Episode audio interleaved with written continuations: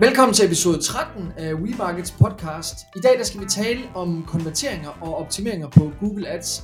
Jeg ved nemlig, at vores Head of Google Ads, Mark, han har en lille case med, som jeg synes var interessant at bringe herind i podcasten. Det var sådan, Mark, du overtog en kunde, som optimerede mod, altså på deres Google Ads, kontaktformularer. Og der røg ikke rigtig noget igennem. Og nu kan du så få lov til at fortælle, hvad det er, der har gjort forskellen her, eller hvad vi har ændret på, som lytteren måske kunne bruge til noget. Ja, altså det vi har gjort, det er jo, at vi har haft den her kunde her, som skal have leads.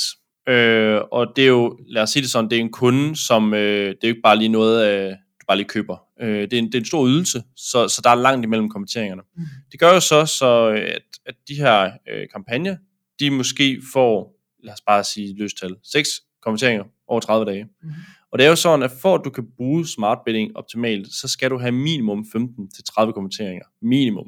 For at smart bidding begynder at virke optimalt. Ja, så for at Google kan finde de rigtige kunder på baggrund af søger, så skal den jo have noget data at arbejde med. Ja, for at den kan finde en person, der minder om dem, der er indsat fortsat de her konverteringer her. Og det har simpelthen været svært tidligere på de her konto her. Og det jeg ligesom gjorde så, det var at ligesom kigge ind i brugerrejsen. Klarlægge brugerrejsen, jamen for at købe det ydelse her, hvordan er brugerrejsen? Og det kan jo være en sindssygt lang brugerrejse. Og det var det også i den her situation her. Så der går jeg ind og kigger på, jamen folk der kommer ind på hjemmesiden, hvad gør de? Jamen de går først og fremmest ind og kigger på en ydelse. Læser lidt om det. Derefter så går de måske ind og kigger på nogle andre ting på hjemmesiden. Det kan være en blog eller et eller andet. Og til sidst, så ender de med at kigge på kontaktsiden, og så skriver de en formular. Mm. Eller ringer man. Eller ringer, ja. Mm. Så det vil sige, det vi sporede, det var kontaktformular, og det var call tracking. Det vil sige, folk, der ringede, der sporede den også det. Men det, der skete, som sagt, det var, at vi ikke fik nok kommenteringer, så derfor så begyndte jeg at spore det næste i brugerrejsen. Det vil sige, vi sporede allerede de her makrokommenteringer, som vi gerne vil have.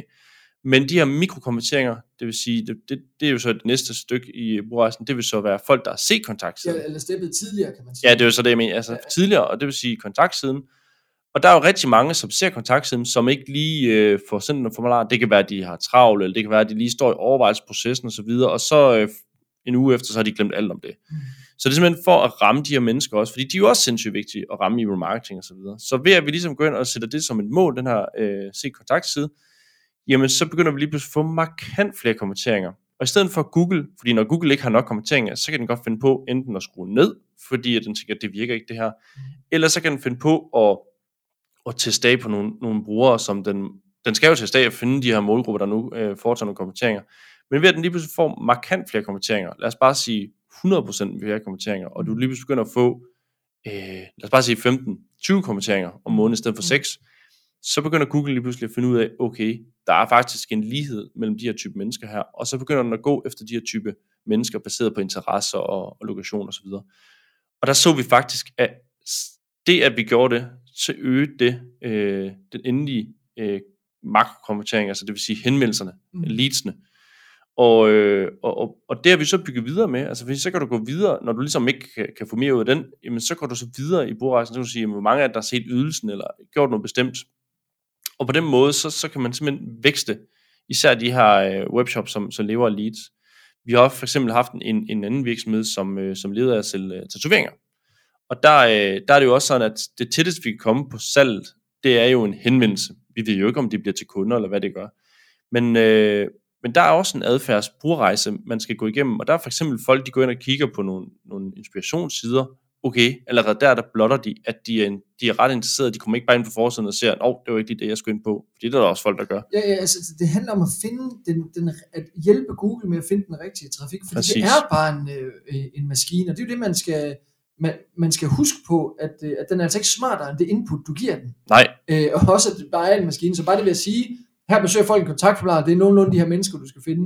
Ja. Det er så i den her case, så giver det flere ægte kvalificerede henvendelser. Helt sikkert, og vi bygger jo lige pludselig datalærer og viden meget mere, men også en omvendt, altså hvis man tænker på, hvor mange gange jeg ikke ser virksomheder, der går efter leads, og det er sådan en henvendelse, men vi ved sådan set ikke, de her henvendelser her, det kan godt være, at vi skal have for mange henvendelser, men her er det kvalitet, hvad de her henvendelser her. Så der kan man også gå den anden vej, og så sige, okay, hvordan kommer vi hen i action-delen, som i AIDA-modellen, som også er en brugerrejsemodel. Jamen der kan man så kigge på offline-konverteringer. Altså hvis nu har den her tattoo-butik her, de har for eksempel et booking-system, og derfra via, det er så lidt mere teknisk, noget webhook og så videre, men der kunne vi få det her konverteringer ind i Google Ads som offline konverteringer, så Google faktisk fik feedback på, hvem er det indtil der endte med at blive til en konvertering, og så kan man så putte værdier på og så videre, som du også får omsætning på. Men bum, så har du lige pludselig meget mere data på, hvem er det indtil der ender med at blive til kunder. Ikke? Ja, og man skal ikke underkende det her med, at det input, man giver maskinen, og det er også derfor, det kan godt være, at det koster et eller andet i tid og penge at få hjælp af sit bureau, eller selv få opsat de her ting og få tænkt sig om, men hvis fundamentet det er godt, de fleste kører Google Ads, altså nu og så lang tid frem, så det er noget, man virkelig får gavn af over tid. Helt vildt. Så det handler om, når du investerer nogle penge i for det her setup, så får det nu sat op rigtigt fra start af. Hvis du har for få konverteringer, så går et skridt tidligere i brugerrejsen, og give Google noget mere data. Det er sådan set det pointen er, ikke også? Ja, lige præcis.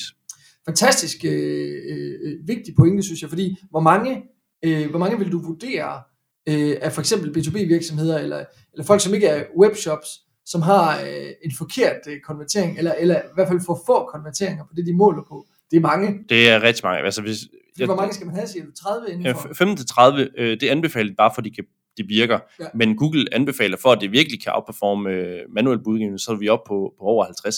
Ja, inden for en periode på hvor lang tid? 30 dage. Ja, men det er sgu heller ikke mange. Nej, det er der ikke. Jeg tror måske, hvis jeg sådan skal bare sige det sådan lidt løst, så vil jeg måske sige 9 ud af 10 af de nye kunder, vi får, de har det sådan. Så... Ja. Så det er sindssygt vigtigt, og det er også det, altså hvis du går ind på den her tattoo-butik her for eksempel, jamen når vi lige pludselig begynder at gå efter folk, der har set priserne, altså når du er hen og skal se prisen på et software eller til en ydelse, så er du rigtig langt henne i købsrejsen, ja. Og så er du rigtig meget værd at gå efter. Ja, ja, præcis. Jamen det synes jeg er en kæmpe anbefaling til jer derude, der sidder med B2B, eller i hvert fald jer, der genererer mindre end 50 leads inden for 30 dage, få arbejdet på at komme et skridt tidligere ind i brugerrejsen og bede Google om at optimere mod de konverteringer. Det skal I nok få glæde af. Tak fordi du lige vil være med til den her episode, Mark. Hvis du lytter vil have en e-mail, når vi har en ny episode ude, så gå på wemarket.dk/podcast og tilmeld dig. Ha' en rigtig god dag. Tak fordi du lytter med.